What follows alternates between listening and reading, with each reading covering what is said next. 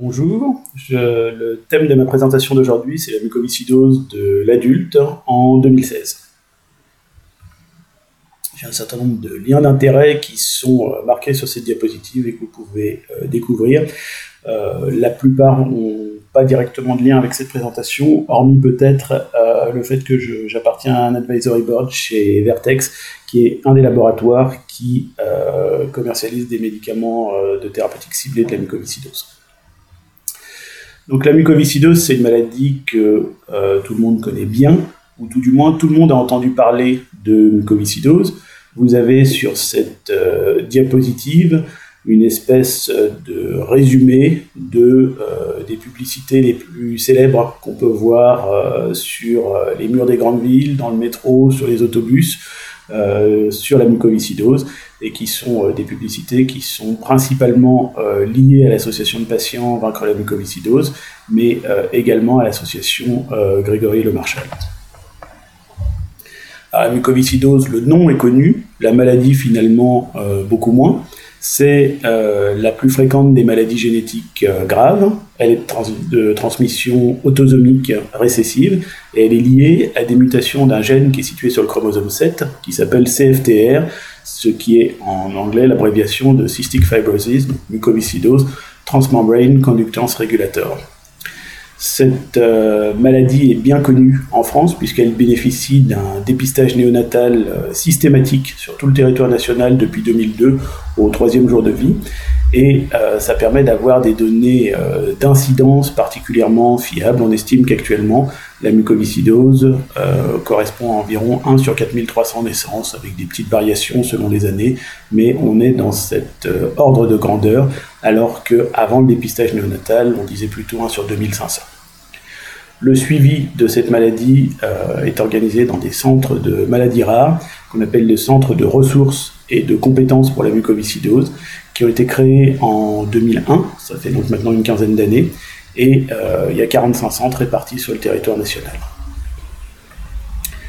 Dans cet exposé, on va voir les nouveautés sur la mucoviscidose, et euh, les nouveautés, c'est quasiment l'ensemble de la maladie. C'est une maladie où on apprend au fur et à mesure, et euh, je vais vous montrer qu'il y a eu des nouveautés épidémiologiques avec une révolution euh, démographique qui est en cours et euh, qui va avoir des conséquences très importantes sur le système de soins, que les manifestations euh, cliniques doivent être bien connues de tous les pneumologues, même ceux qui ne travaillent pas dans les centres de mucoviscidose, et que les éléments diagnostiques doivent être également bien connus parce qu'ils ne sont pas si faciles que ça à mettre en œuvre.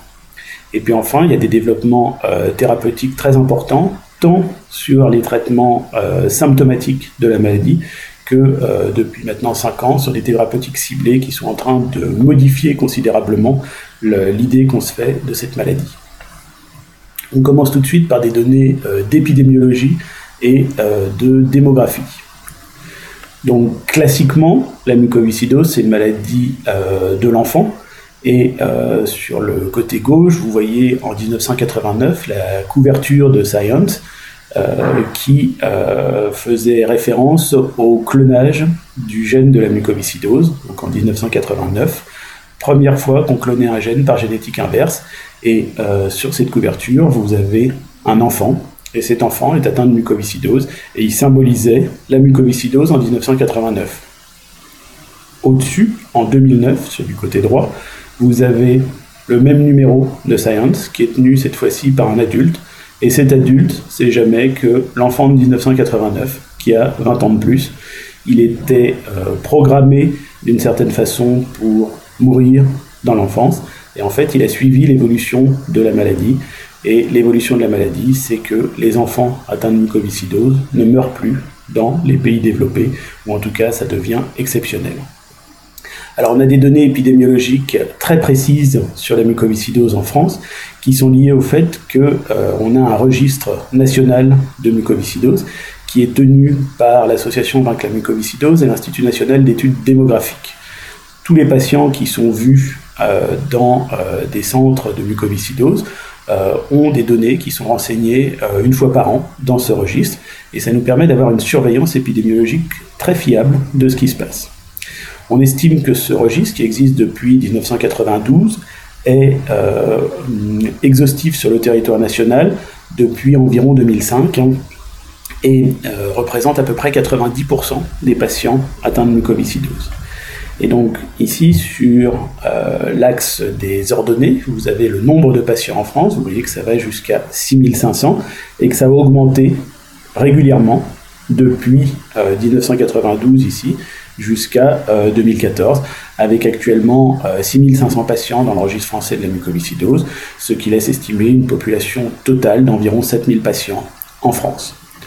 Dans le même temps, vous avez sur l'autre axe des ordonnées le pourcentage de patients adultes, c'est-à-dire de plus de dix-huit ans, et vous voyez que ce pourcentage n'a cessé d'augmenter, et qu'à partir de deux mille treize, on a plus d'adultes que d'enfants atteints de mucoviscidose, une tendance dont, dont on va voir qu'elle va euh, s'amplifier.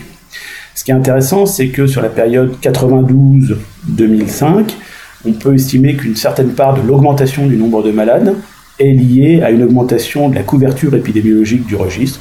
On euh, recense plus de patients sur le territoire. Mais euh, à partir de deux mille cinq, cette couverture épidémiologique est stable, et donc l'augmentation du nombre de patients ici est exclusivement liée à une augmentation réelle du nombre de patients du fait d'une amélioration de la survie. Alors vous avez ici la pyramide des âges des patients atteints de mucoviscidose, avec sur l'axe des abscisses les effectifs en nombre de patients par année d'âge. À droite, les hommes, à gauche, les femmes. Vous voyez que c'est une maladie où il y a une, un certain équilibre qui se fait entre les hommes et les femmes. Et vous voyez aussi que cette courbe est euh, relativement euh, rectangulaire jusqu'à l'âge de trente ans, et qu'après l'âge de trente ans, il y a une diminution du nombre de patients, ce qui ne veut pas dire que les patients actuellement meurent à l'âge de trente ans, ce qui veut dire simplement qu'avec les soins qu'il y avait il y a une trentaine d'années, les patients qui sont euh, au-dessus de, cette, euh, de ce rectangle ont en fait survécu, mais qu'actuellement, Euh, il y a euh, autant de patients mucos qui naissent que de patients mucos qui vivent jusqu'à trente ans, en tout cas au niveau épidémiologique. Bien évidemment, au niveau individuel, il y a encore des, des jeunes enfants et euh, des jeunes adultes qui meurent de mucoviscidose. Alors, ce qui est intéressant, c'est que quand on regarde avec ce registre, on a des données sur, euh, comme je vous l'ai dit, plusieurs années. Et ça, c'était la pyramide des âges sur le registre en deux mille huit. Et ici, on a la pyramide des âges sur le registre en deux mille quatorze, qui a exactement la même forme, mais progressivement, on voit que ce décrochage de survie augmente en âge, c'est-à-dire qu'il euh, était, il se faisait vers l'âge de vingt-cinq ans en deux mille huit, il se fait vers l'âge de trente ans en deux mille quatorze, soulignant bien que les soins se sont améliorés dans euh, les dernières années. Alors, le fait qu'il y ait plus d'adultes, eh bien, ça crée des situations euh, nouvelles. Les adultes atteints de mucoviscidose travaillent, les adultes atteints de mucoviscidose euh, se marient, vivent en couple. Vous avez ici euh, le pourcentage, euh, en tout cas le nombre de patients euh, femmes et hommes en couple. Vous voyez qu'à peu près euh, une femme sur deux est en couple et euh, un homme sur trois est en couple dans la mucoviscidose. Vous avez également des grossesses, et les femmes atteintes de mucoviscidose euh, donnent naissance à des enfants euh, avec environ une cinquantaine de grossesses par an en France. Alors si on s'intéresse maintenant aux nouveaux diagnostics de mucoviscidose, ici sur la période deux mille dix à deux mille quatorze, on s'aperçoit qu'il y a environ cent cinquante à deux cents nouveaux cas de mucoviscidose par an, et que les choses sont en fait remarquablement stables, avec une majorité des cas, ici par exemple en deux mille quatorze, cent vingt-cinq cas sur cent quatre-vingt-trois, qui sont diagnostiqués par dépistage euh, néonatal systématique, mais néanmoins, d'autres formes qui peuvent être diagnostiquées plus tard sur des symptômes. Ici, on a une cinquantaine de patients qui sont diagnostiqués sur des symptômes principalement euh, respiratoires. Euh, vous voyez, un, un âge moyen au diagnostic de vingt ans, Euh, alors que les autres patients sont diagnostiqués par dépistage néonatal. En termes de mortalité, on a un nombre de décès annuels euh, depuis le début du registre qui est relativement stable, qui est, vous voyez, qui est de l'ordre d'environ de cinquante à soixante-dix patients euh, par an. Et euh, ce nombre de décès est stable, alors que la population atteinte de mucoviscidose, je vous l'ai montré, a considérablement augmenté, ce qui veut dire que le taux brut de mortalité pour mille patients atteints de mucoviscidose baisse de façon constante, hein, vous voyez, sur les dix à quinze dernières années. La mucoviscidose reste néanmoins une euh, cause d'insuffisance respiratoire importante et euh, une cause importante de transplantation pulmonaire.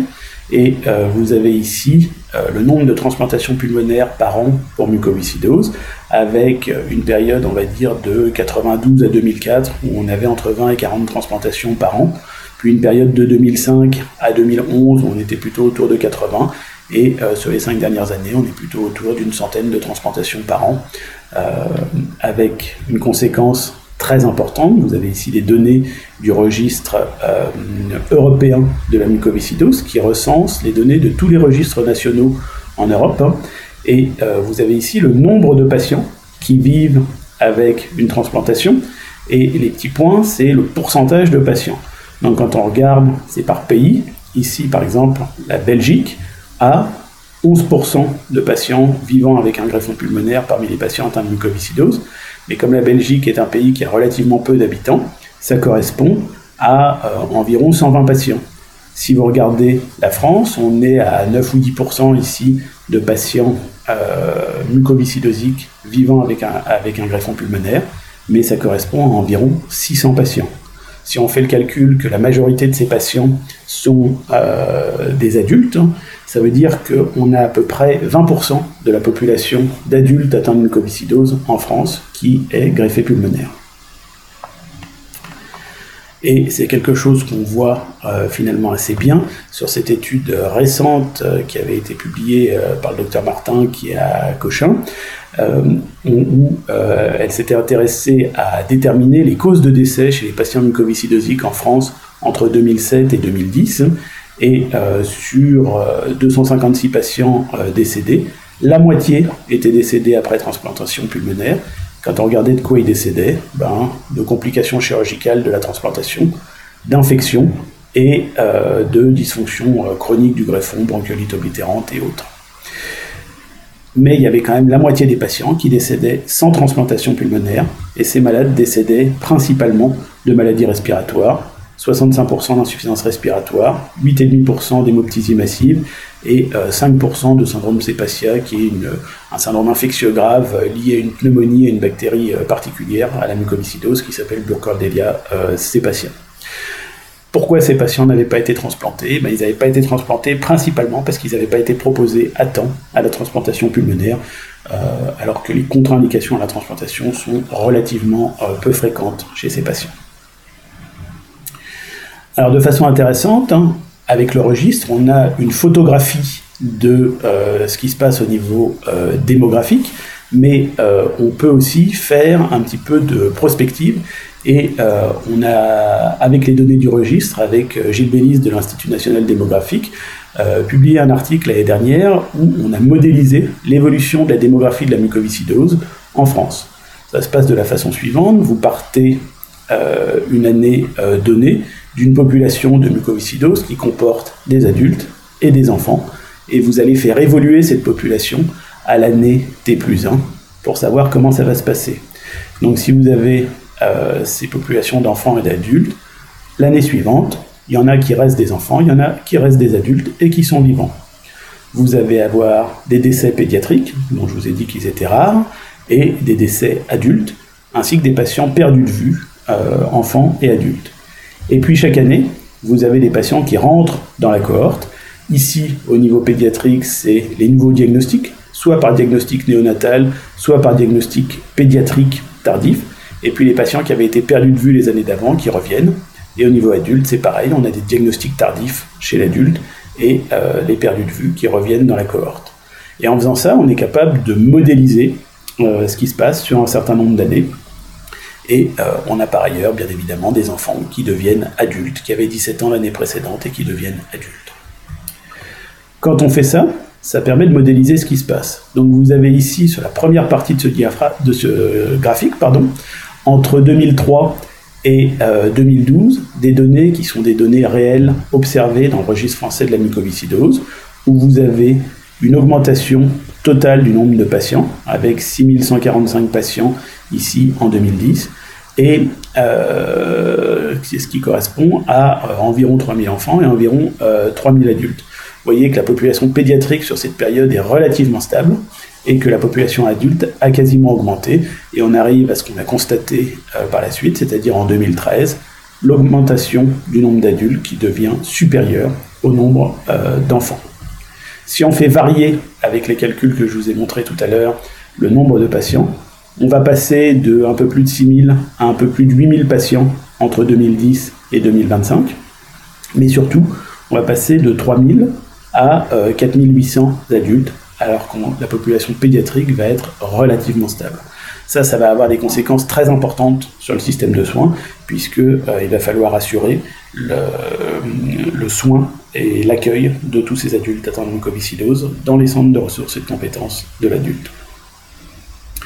Alors, on peut regarder un petit peu, quand on avait fait euh, ces données-là, euh, les dernières données de, disponibles dans le registre étaient des données de deux mille dix, et on a maintenant des données de deux mille quatorze, hein, et on peut comparer les, nom- les nombres qu'on avait modélisés aux nombres observés dans le registre deux mille quatorze pour voir qu'on avait modélisé six mille cinq cent soixante et onze patients. Vous voyez qu'on en a euh, en fait six mille quatre cent douze euh, observés au total, hein, que euh, le nombre d'enfants dans notre modélisation avait sans doute été un petit peu surestimé, trois mille deux cent cinquante versus trois mille, et que le nombre d'adultes était remarquablement euh, cohérent avec ce qui a été observé, trois mille trois cent vingt contre trois mille trois cent trente-neuf. Et donc, euh, comme le nombre d'enfants a diminué, on avait, euh, nous, estimé un pourcentage d'adultes à cinquante virgule cinq pour cent en deux mille quatorze, alors qu'en fait, il est à cinquante-deux virgule cinq pour cent. Tout ça pour dire que ces modélisations sont euh, remarquablement euh, fiables et euh, donnent avec euh, un degré de précision important la situation épidémiologique pour les années futures en France. Dans les autres pays d'Europe, les choses sont euh, tout à fait euh, comparables. Je vais passer vite sur cette diapositive sur laquelle les, les chiffres sont peut-être un petit peu petits, mais on a euh, globalement une augmentation qui est estimée du nombre de patients Euh, de, euh, d'environ cinquante pour cent au total entre deux mille dix et deux mille vingt-cinq, ce qui va correspondre à une augmentation d'environ vingt pour cent du nombre d'enfants, mais surtout d'environ euh, soixante-quinze pour cent du nombre d'adultes dans les différents pays. Si on met ça de façon un petit peu plus lisible sur un graphique, vous voyez que la population pédiatrique est stable ou peut-être augmente modérément, et que la population adulte est en augmentation constante. Sur seize pays européens, ça correspond au fait qu'on passe en deux mille dix d'environ vingt-sept mille patients à, en deux mille vingt-cinq, environ quarante mille patients, dont euh, soixante pour cent d'adultes. On, a, on est en train d'assister donc en direct à une explosion démographique du nombre de patients atteints de mucoviscidose, avec euh, une tendance extrêmement euh, prononcée au fait que euh, le nombre d'adultes va devenir plus, bien plus important que le nombre d'enfants dans les différents euh, pays. Alors ça, c'est l'évolution euh, démographique. On va maintenant passer aux manifestations cliniques et aux critères diagnostiques de la mucoviscidose. Alors, la, la mucoviscidose, c'est une maladie euh, qui touche euh, l'ensemble de l'organisme, mais euh, cette atteinte est quand même largement dominée par l'atteinte respiratoire. Et l'atteinte respiratoire de la mucoviscidose, c'est une dilatation des bronches, avec euh, toutes les complications qu'on connaît des dilatations des bronches, les exacerbations respiratoires, les hémoptysies, mais aussi des complications peut-être un petit peu plus spécifiques comme les pneumothorax, qu'on ne voit pas très souvent dans les autres causes de dilatation des bronches, et euh, l'aspergillose bronchopulmonaire allergique qui euh, touche à peu près dix pour cent des patients atteints de mucoviscidose. Au niveau respiratoire, on a aussi une atteinte sinusienne avec une pansinusite, une polypose nasosinusienne. On peut avoir une atteinte pancréatique, qui est la deuxième atteinte importante dans cette maladie, avec une insuffisance pancréatique exocrine qui va toucher à peu près quatre-vingts à quatre-vingt-dix pour cent des patients, et puis euh, une euh, insuffisance pancréatique endocrine, un diabète qui peut toucher jusqu'à vingt à trente pour cent des patients euh, à l'âge adulte. On a, on a ensuite des manifestations euh, digestives, euh, de, éventuellement d'iléus méconial à la naissance, ou de syndromes d'obstruction intestinale distale qui sont des occlusions euh, un peu particulières à la mucoviscidose chez l'adulte. Chez l'homme, il y a une infertilité euh, masculine par azoospermie obstructive qui est quasiment euh, constante, et puis euh, on a des anomalies des glandes sudorales qui vont être à la base du test de la sueur, donc sur lequel on va revenir un petit peu plus tard. Alors pourquoi l'atteinte de l'adulte est dominée par l'atteinte respiratoire, eh bien, euh, ici, vous avez des données qui viennent du registre euh, américain de la mucoviscidose. On a des données tout à fait comparables en France, avec euh, le pourcentage du nombre de patients avec la mucoviscidose qui ont une fonction respiratoire normale en vert, une fonction respiratoire modérément altérée avec un V E M S entre quarante et soixante-dix pour cent de la théorique en bleu, ou très altérée avec un V E M S à moins de quarante pour cent de la théorique, ici en marron. Et vous avez ça dans les différentes classes d'âge. Donc ici, on est chez l'enfant entre six et dix-sept ans, l'adulte entre dix-huit et trente ans, et ici, au-dessus de trente ans. Et ce que vous voyez, c'est qu'au fur et à mesure que la population progresse en âge, la fonction respiratoire a tendance à diminuer. Alors voilà ce qui se passe au moment d'une transplantation pulmonaire. On peut euh, sortir euh, l'explant pulmonaire, le couper en tranches, et vous avez ici les bronches extrêmement dilatées avec des parois très épaisses, exactement ce qu'on peut voir sur le scanner, avec ici des dilatations des bronches, des parois euh, épaissies, et vous voyez ici un aspect moniliforme des bronches qui ne, se, qui ne diminuent pas de calibre vers la périphérie. Cette dilatation des bronches est le siège d'une infection euh, bactérienne bronchique. Le dogme veut en principe que, euh, à la naissance, les poumons soient stériles. On sait que c'est maintenant pas le cas, que le poumon est en fait euh, colonisé par euh, des bactéries du microbiome, mais euh, il n'y a pas de bactéries euh, pathogènes. Et puis en fait, très rapidement, au cours de la vie, il va y avoir une colonisation par des bactéries, colonisation qui est d'abord transitoire, puis qui devient rapidement chronique. Ça, ça va favoriser des mécanismes d'inflammation, d'hypersécrétion de mucus, qui vont conduire progressivement à euh, des lésions euh, pulmonaires qui vont devenir largement irréversibles, avec une, euh, une baisse de fonction respiratoire. Alors ces infections euh, bactériennes ne sont pas par des germes qui sont pris au hasard. Chez l'enfant, les principaux germes qu'on va retrouver ici, c'est le pourcentage de patients colonisés par les différents germes en fonction des classes d'âge. Donc ici, chez l'enfant, on voit que les germes les plus fréquents, c'est le Staphylococcus aureus, méties et euh, éventuellement métiaire, et euh, l'Haemophilus influenzae.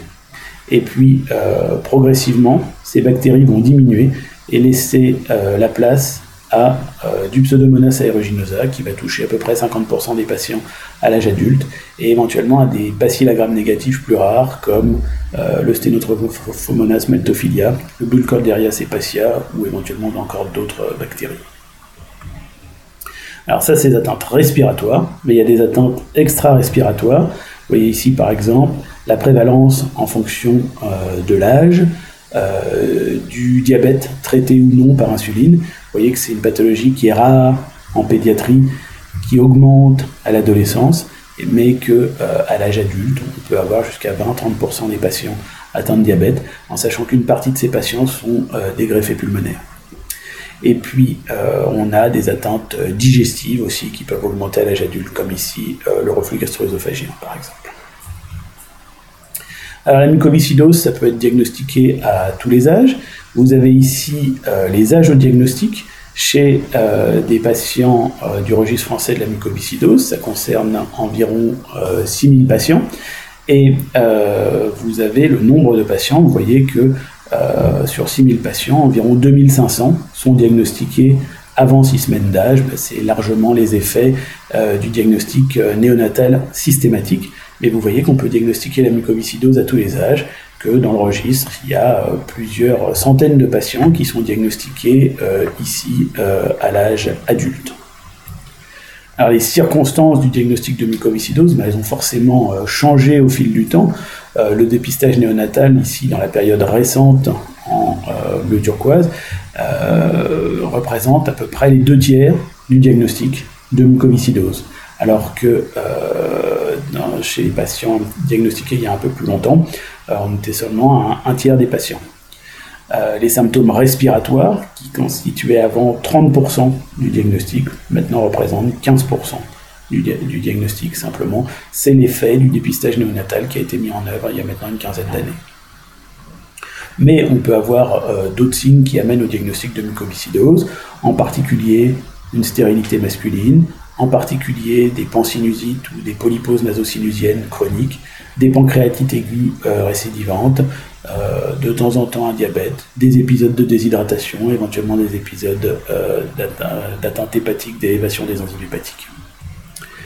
Voilà par exemple un diagnostic de mucoviscidose à l'âge adulte. C'est un patient de quarante-cinq ans qui faisait des bronchites à répétition et euh, qui avait bénéficié d'une radio de thorax, qui montrait ici des, des dilatations euh, de bronches, vous voyez, qui prédominent sur les lobes supérieurs des deux côtés, comme on voit très souvent dans la mucoviscidose, où les, les, les atteintes prédominent au sommet.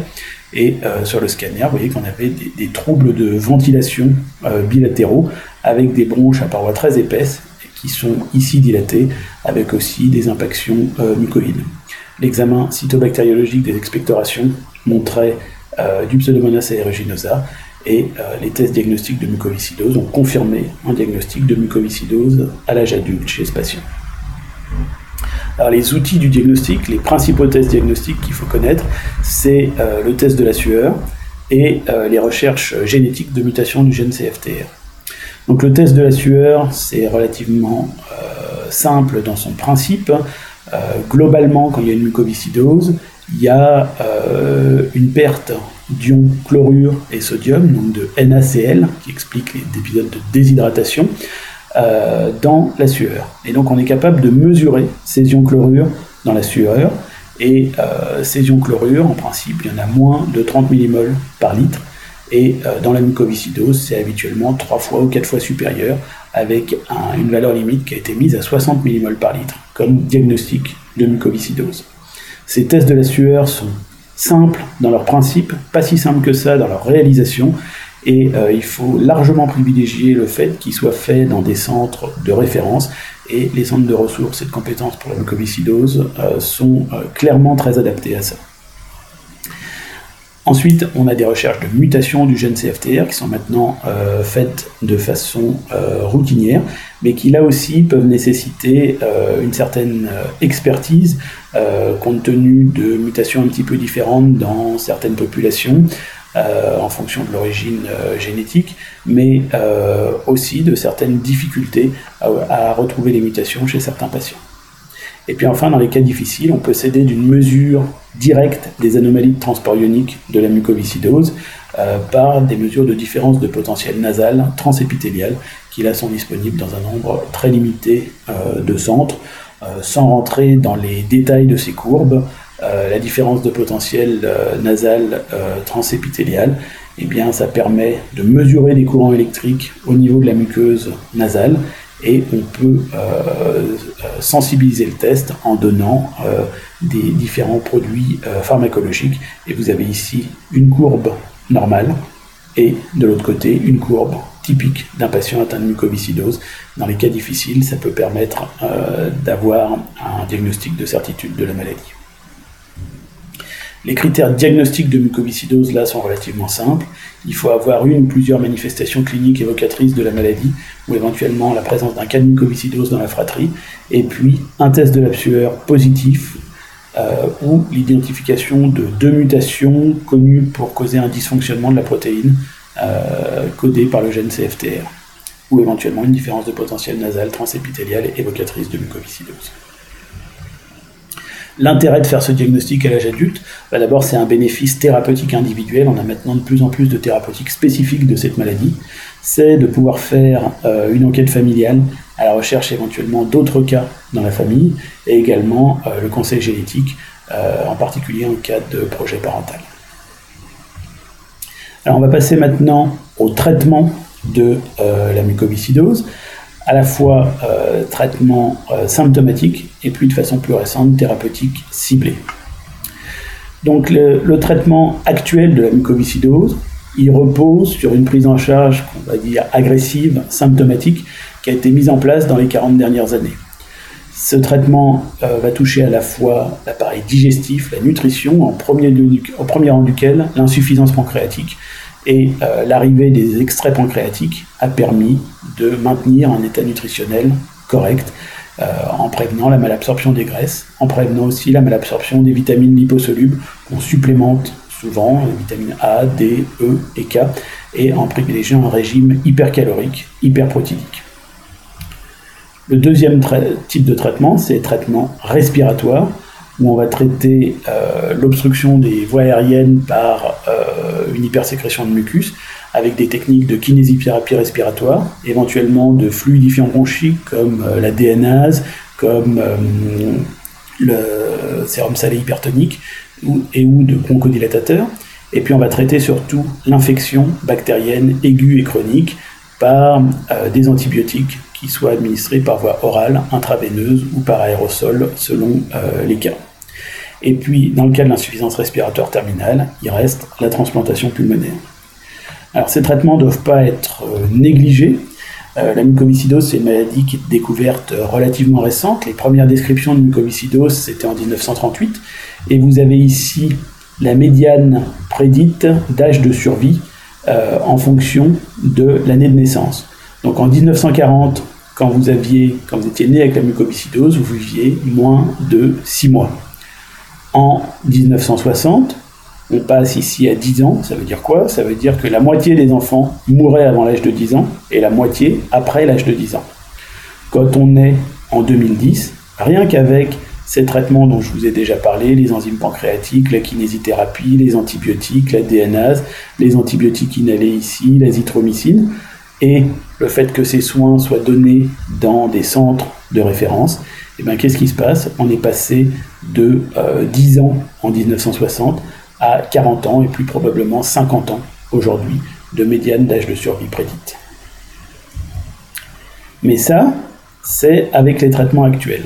Si on reprend un petit peu une physiopathologie euh, simplifiée de la mucoviscidose, on a une anomalie génétique qui va amener à une protéine C F T R ici anormale et à des anomalies des transports d'ions, chlorure, sodium, bicarbonate, à travers euh, les différents épithélias de l'organisme, en particulier l'épithélium respiratoire.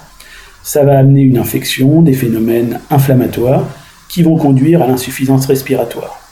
Nos traitements symptomatiques, actuellement, fonctionnent ici, c'est-à-dire sur les conséquences de la maladie, que ce soit les mucolytiques, les anti-infectieux, les transplantations. L'objectif des traitements à l'étude, et pour certains qui sont maintenant disponibles, c'est d'agir en amont, soit par thérapie génique ou thérapie cellulaire, soit en réparant directement la protéine C F T R qui euh, est défectueuse, soit éventuellement en compensant la protéine C F T R en, en activant ou en inhibant d'autres canaux euh, ioniques. Alors, la thérapie génique de la mucoviscidose, euh, ça a été envisagé dès la découverte du gène de la mucoviscidose, donc en dix-neuf cent quatre-vingt-neuf. Et euh, en deux mille quatorze, on avait une quarantaine d'essais cliniques qui avaient été publiés depuis mille neuf cent quatre-vingt-neuf sur euh, cette thérapie génique, avec différents types de vecteurs, soit des vecteurs viraux, soit des vecteurs euh, lipidiques, euh, principalement avec une administration euh, locale, euh, en instillation, en aérosol, parfois dans le nez, euh, souvent dans les poumons. Et globalement, tous ces, toutes ces études étaient extrêmement euh, décevantes, avec une toxicité euh, limitée, mais un faible niveau d'expression, une expression euh, transitoire et des effets cliniques euh, tout à fait modestes.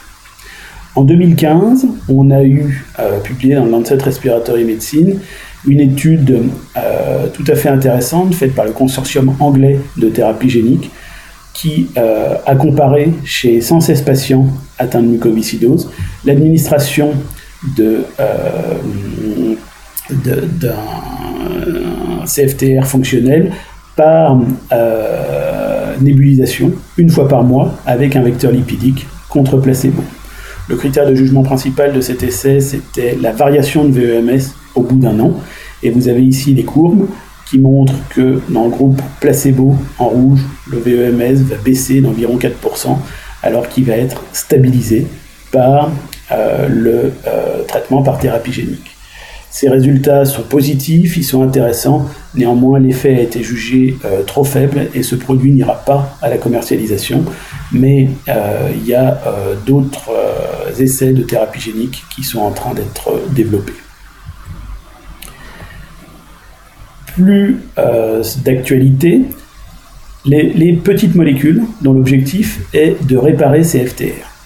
Alors là, c'est un petit peu plus euh, d'actualité, mais c'est surtout un petit peu plus compliqué aussi, en tout cas dans la théorie, parce que euh, il faut imaginer que euh, C F T R, ici, sur une cellule, vous avez le noyau de la cellule, le réticulum endoplasmique et la membrane cellulaire.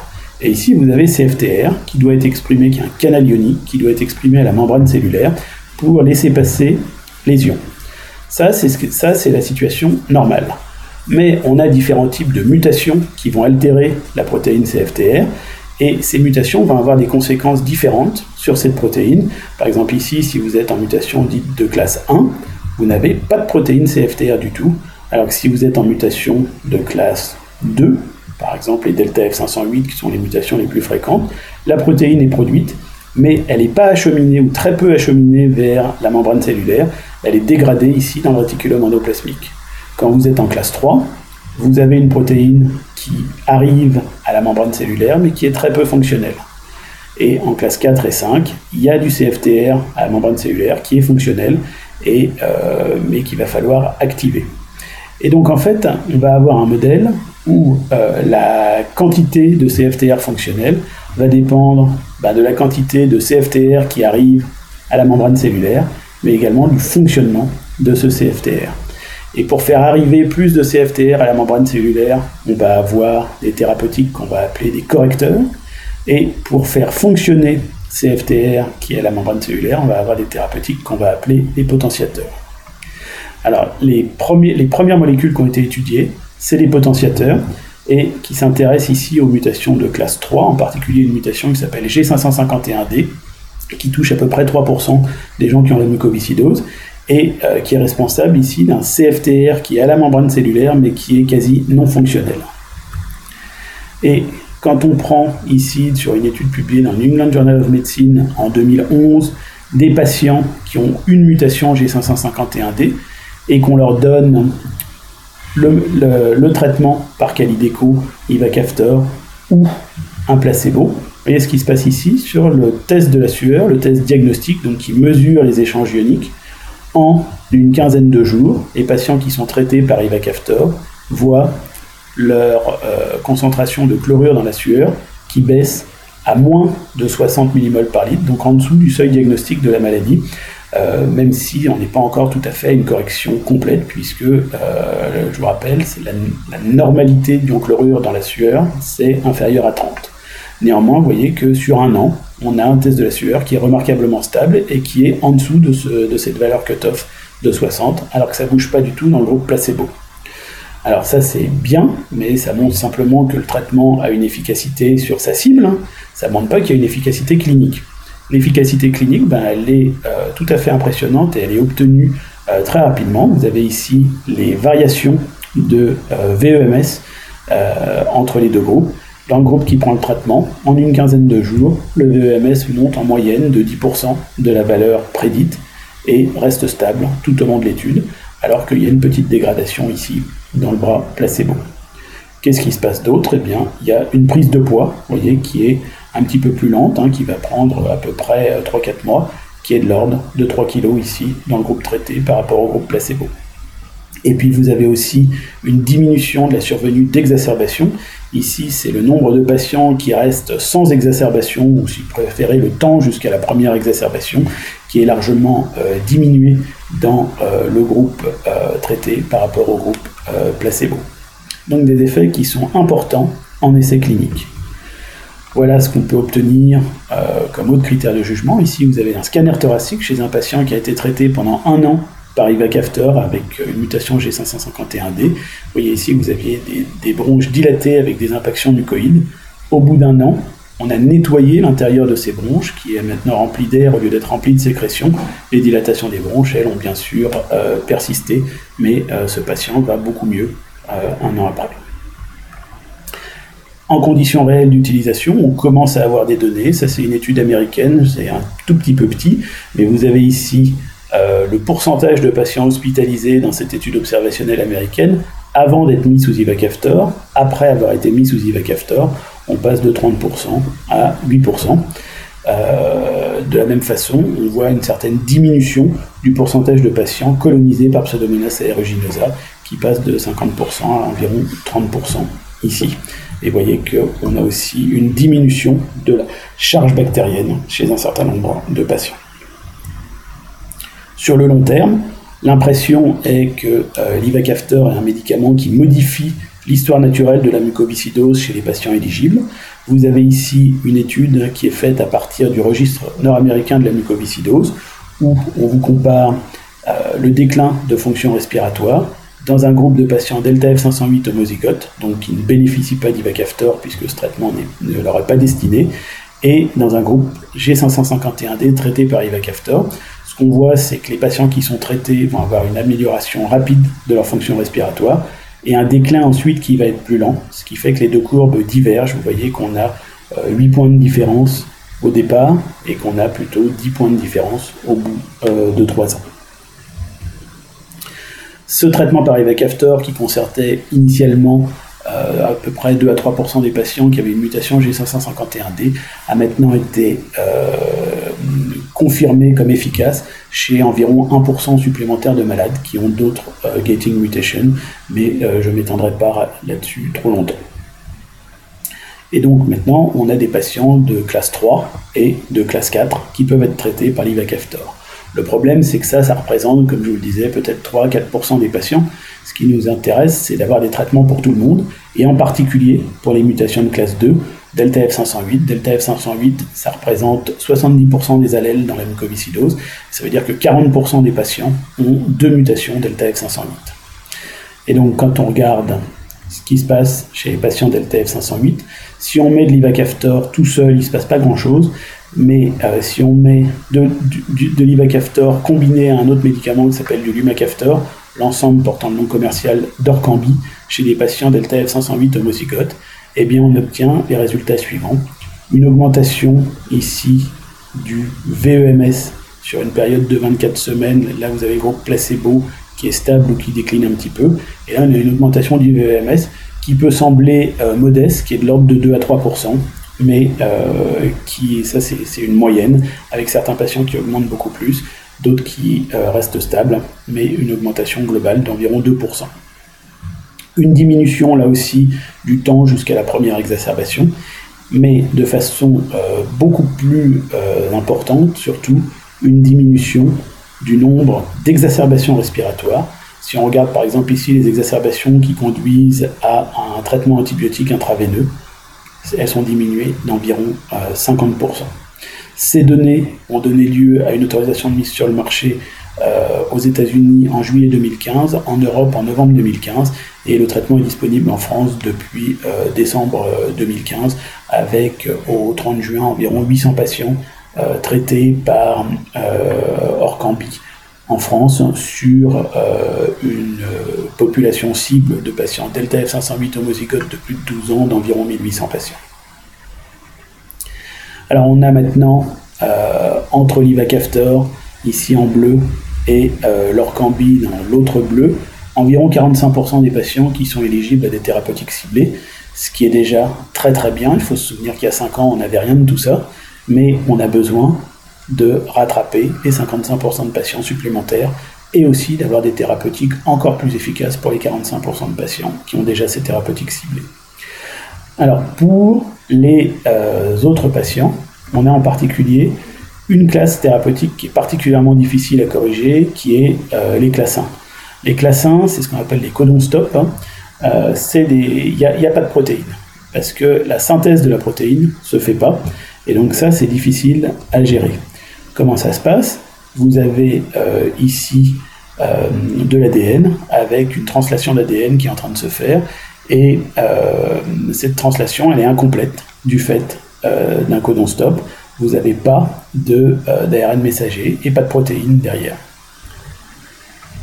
On a une molécule qui s'appelle l'ataluren qui peut faciliter la transcription et qui pourrait euh, donner une, euh, une protéine fonctionnelle. En tout cas, cette molécule est euh, commercialisé maintenant dans la myopathie du chêne euh, chez les patients qui ont des mutations euh, non-sens, comme ça, des codons stop. Dans la mucoviscidose, l'essai thérapeutique euh, de phase trois a été publié euh, dans Lancet Respiratory Medicine en deux mille quatorze. Les résultats sont un petit peu décevants, puisque euh, si on reprend toujours ce critère de variation du V E M S sur un an, la euh, fonction respiratoire dans le groupe placebo diminue, vous voyez, d'environ six pour cent sur un an, ce qui est beaucoup. Et euh, dans le groupe euh, traité, on a une certaine stabilisation.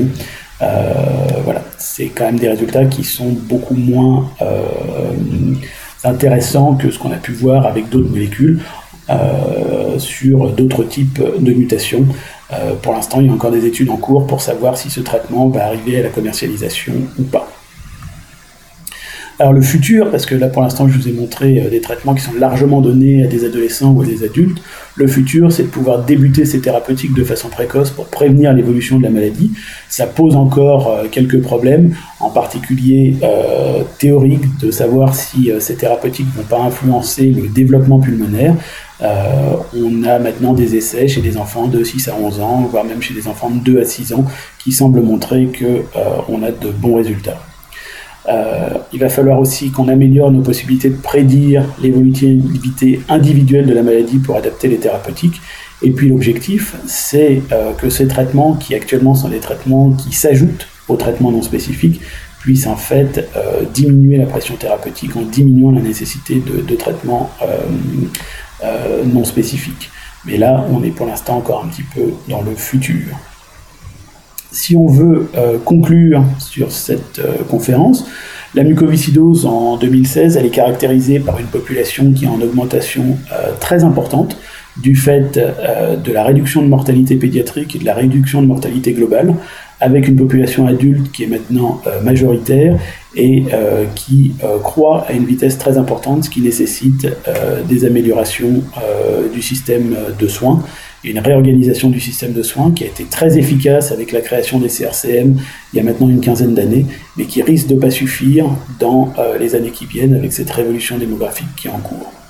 Et puis le deuxième élément majeur dans cette maladie, c'est des, in- des innovations thérapeutiques, avec en particulier des thérapeutiques ciblées, euh, des petites molécules qui réparent C F T R, et euh, d'autres voies thérapeutiques qui vont euh, se développer dans les prochaines années, avec sans doute de la, de la thérapie génique au niveau euh, de l'A D N et peut-être également au niveau euh, de l'A R N. En tout cas, euh, des évolutions très rapides, passionnantes, et plus que des évolutions, je pense qu'on est en train d'assister à une révolution dans le cadre de la mucoviscidose.